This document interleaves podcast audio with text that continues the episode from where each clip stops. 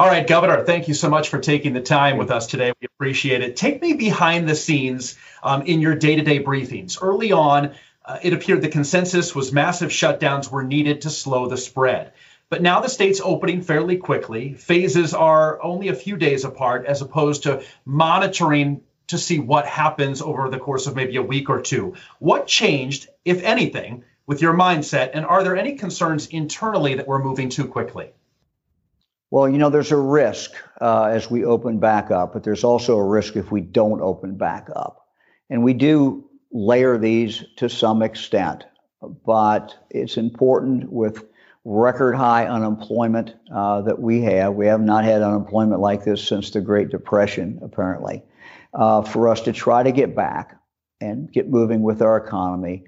But we have to do this in a careful way.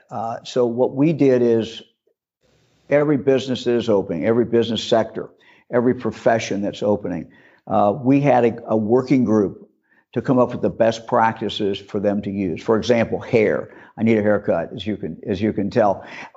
We put barbers, we put people who run hair salons, put them in a group along with health people and said, hey, come up with the best practices, come up with the best way to do this. And they came up with those practices. So when you get your haircut, or you go to a restaurant, or you go to a bar, you go to a grocery store, they're following today the best practices that we can come up with.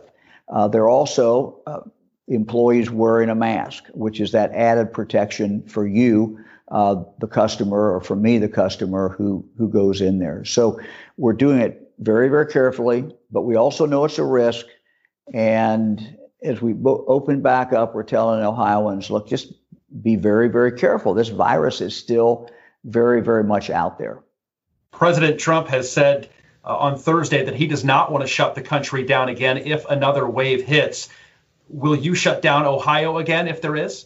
Well, we don't want to get there. And this is the last thing that we want to do. We want to move Ohio forward.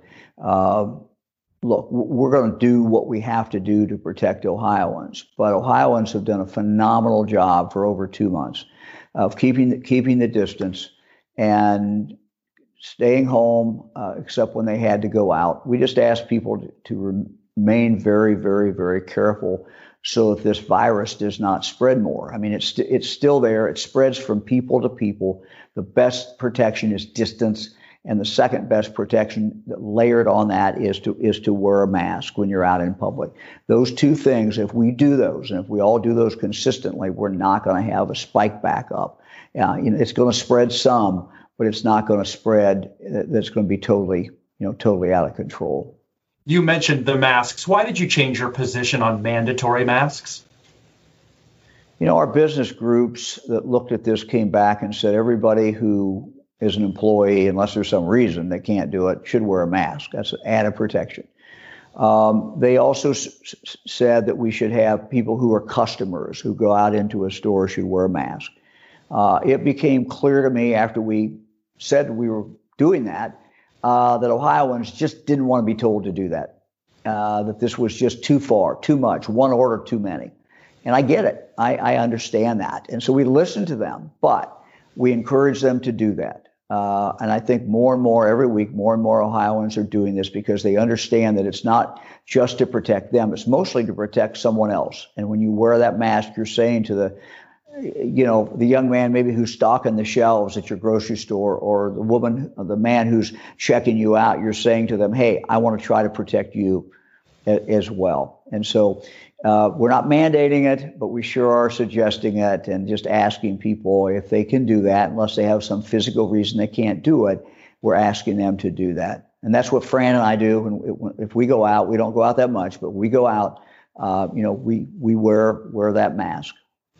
Many parents have asked us, when will schools have the green light to reopen? Are you concerned that some Ohio schools won't have time to develop a successful plan to reopen? And will the state offer any assistance? Well, the State Department of Education has a working group. They've issued some guidelines already, kind of a working document. But I know that every superintendent I talk to is very much involved in planning to open back up in August, when they go back to school normally. but they're looking at how do we have social distancing? How do we add extra protection for the young people who come in there? But it's not just the young people, it's extra protection for the staff, for the teachers, for the custodian, the bus drivers, the people who work in the cafeteria. How do we protect them as well? So, I know people would like a green light and just say, hey, we're going to move forward, but we don't know where we're going to be in August. We don't know what the situation is going to be. Our plan is to open up. Our plan is to have school back in session in August, but we don't know exactly where this virus is going to be. And again, what we do, all of us, 11.7 million Ohioans, what we do in the next several months is going to determine what kind of shape we're in as far as being able to open up schools in the fall. How do you social distance on a bus? Tough, very, very tough. I mean, look, these are difficult challenges. I mean, no one said this is easy at all. And we are literally all of us, there's no playbook for this. So we're trying to figure these things out as we go. We are now at a stage where Ohioans have done a great job. We've kept the curve from going up dramatically. We've kind of flattened out that, plateaued out. But we've got to learn to live with this virus. And we're going to be living with this virus, barring some miracle, and we all pray for a miracle, but barring a miracle, we're going to be living with this virus until there's a vaccine, until that vaccine has been distributed enough so that we can then go about our business the way we want to. It won't last forever, but it's going to last for a while. And we've got to deal with it. We've got to deal with it so that we can open the economy. We can get people back to work, but we got to do it as safely as we can. Some viewers have reached out to us, confused a little bit over the order yesterday, talking about a 300-person limit at banquet halls and wedding venues, yet it's still no mass gatherings over 10 everywhere else. What's the difference there, and when might you lift that 10-person mass gathering limit so that senior centers and other activities can open? Well, it's all about distance, and it's all about keeping people apart. I'll explain that order in regard to banquets. Banquet people pointed out, I think correctly, look, we can run this the same way a restaurant does. Some restaurants, they're large restaurants, have a lot of people in there, and they're required to space that. What the banquet people said is, we have a banquet hall. We can do the identical thing. And so the rationale was that if they are operating as a restaurant under all the conditions that restaurants must operate under today, which is a lot of conditions, that there is no more danger in that group than there would be if that group had rented out a restaurant and the same people were over in a restaurant. So that's what the rationale was. These are not easy decisions. You try to figure out something that is fair, but you also try to figure out, how do we keep people from gathering together? And we know government can't keep people from doing what they want to do. But on the other hand, we don't want to create the situations that are more dangerous. For example, bars, walk-in bars a lot of times, and, people are congregated very close together. And we said, look, that's not going to work. So what the bars are required to do is seat people. That may not be the culture of certain bars, but they're simply going to have to do that to keep people apart. So you have people at a table, and then you have a distance between that table and the next table. And so the world looks a little different, and it's going to look different until we get through with this virus. The Ohio State Fair has canceled. The Trumbull County Fair has canceled. A lot of folks now want to know, will there be a Canfield Fair, Governor? Well, everybody loves the Canfield Fair. It's a wonderful, wonderful fair. I had a discussion with some board members the other day on the phone about it. And look, I don't think we know where we're going to be. Fairs present a unique challenge. The Canfield Fair, for example, has got great food. It's got a whole bunch of people. It's got usually shows going on. So you try to figure out, okay, well, how much of this can actually exist? And one of the things that you want to exist, at least I want to exist, is the junior fair, where young people raise livestock, or they have a photography project or a sewing project or a chemistry project, all kinds of different projects. That is a great thing.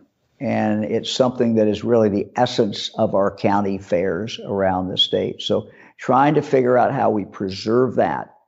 At the same time, we do it in a safe way so you don't have all these people from different areas coming out of different communities in a county all together and intermingling and spreading that virus. I mean, what we have to remember is that virus is still here. It's not gone away. It's not going away for a while. The more we learn about it, the more we learn that the main method of transmission is you to me, back and forth.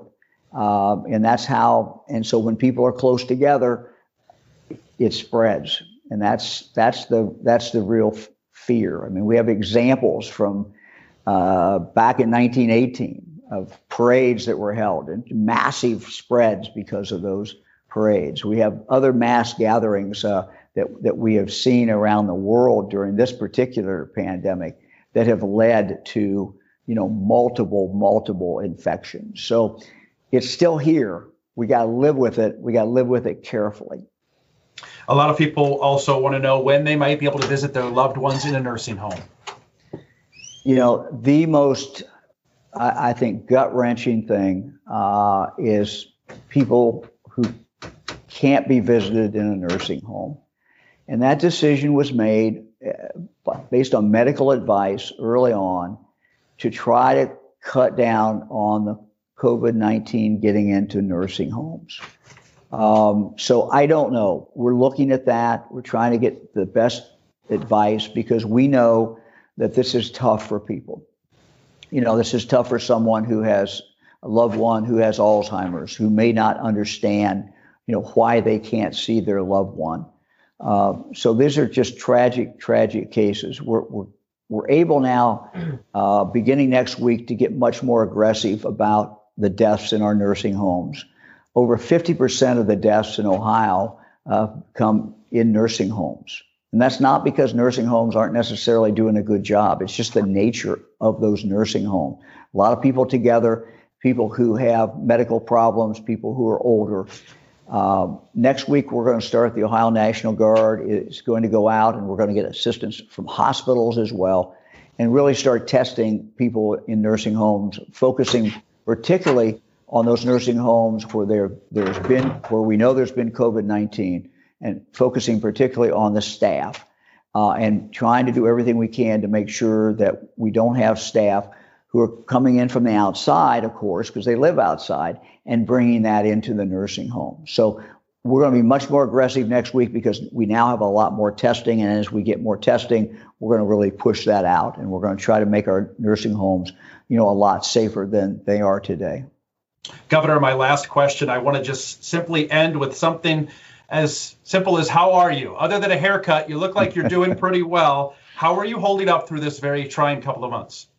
Oh, I'm doing well. Look, the people who are really the heroes in this and who are really in it every day are our first responders. It's our nurses, it's our doctors, it's our people who work in nursing homes, the people who work in our prisons. You know, they're the ones who are under not just the physical threat, but they're under great stress. And so those are the people that we pray for, and those are the people that we worry about. But Fran and I are doing fine.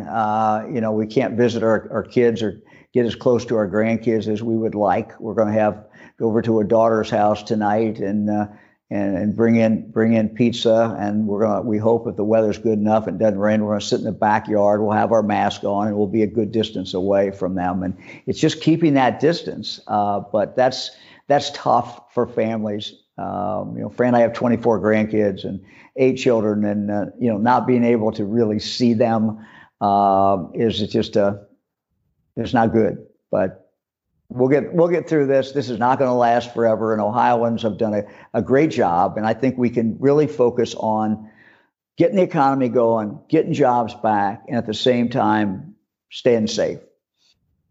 Perfect way to end it. Thank you, Governor. We appreciate your time, and we appreciate the briefings you give to the media each and every day. Thank you very much. Good to be with you.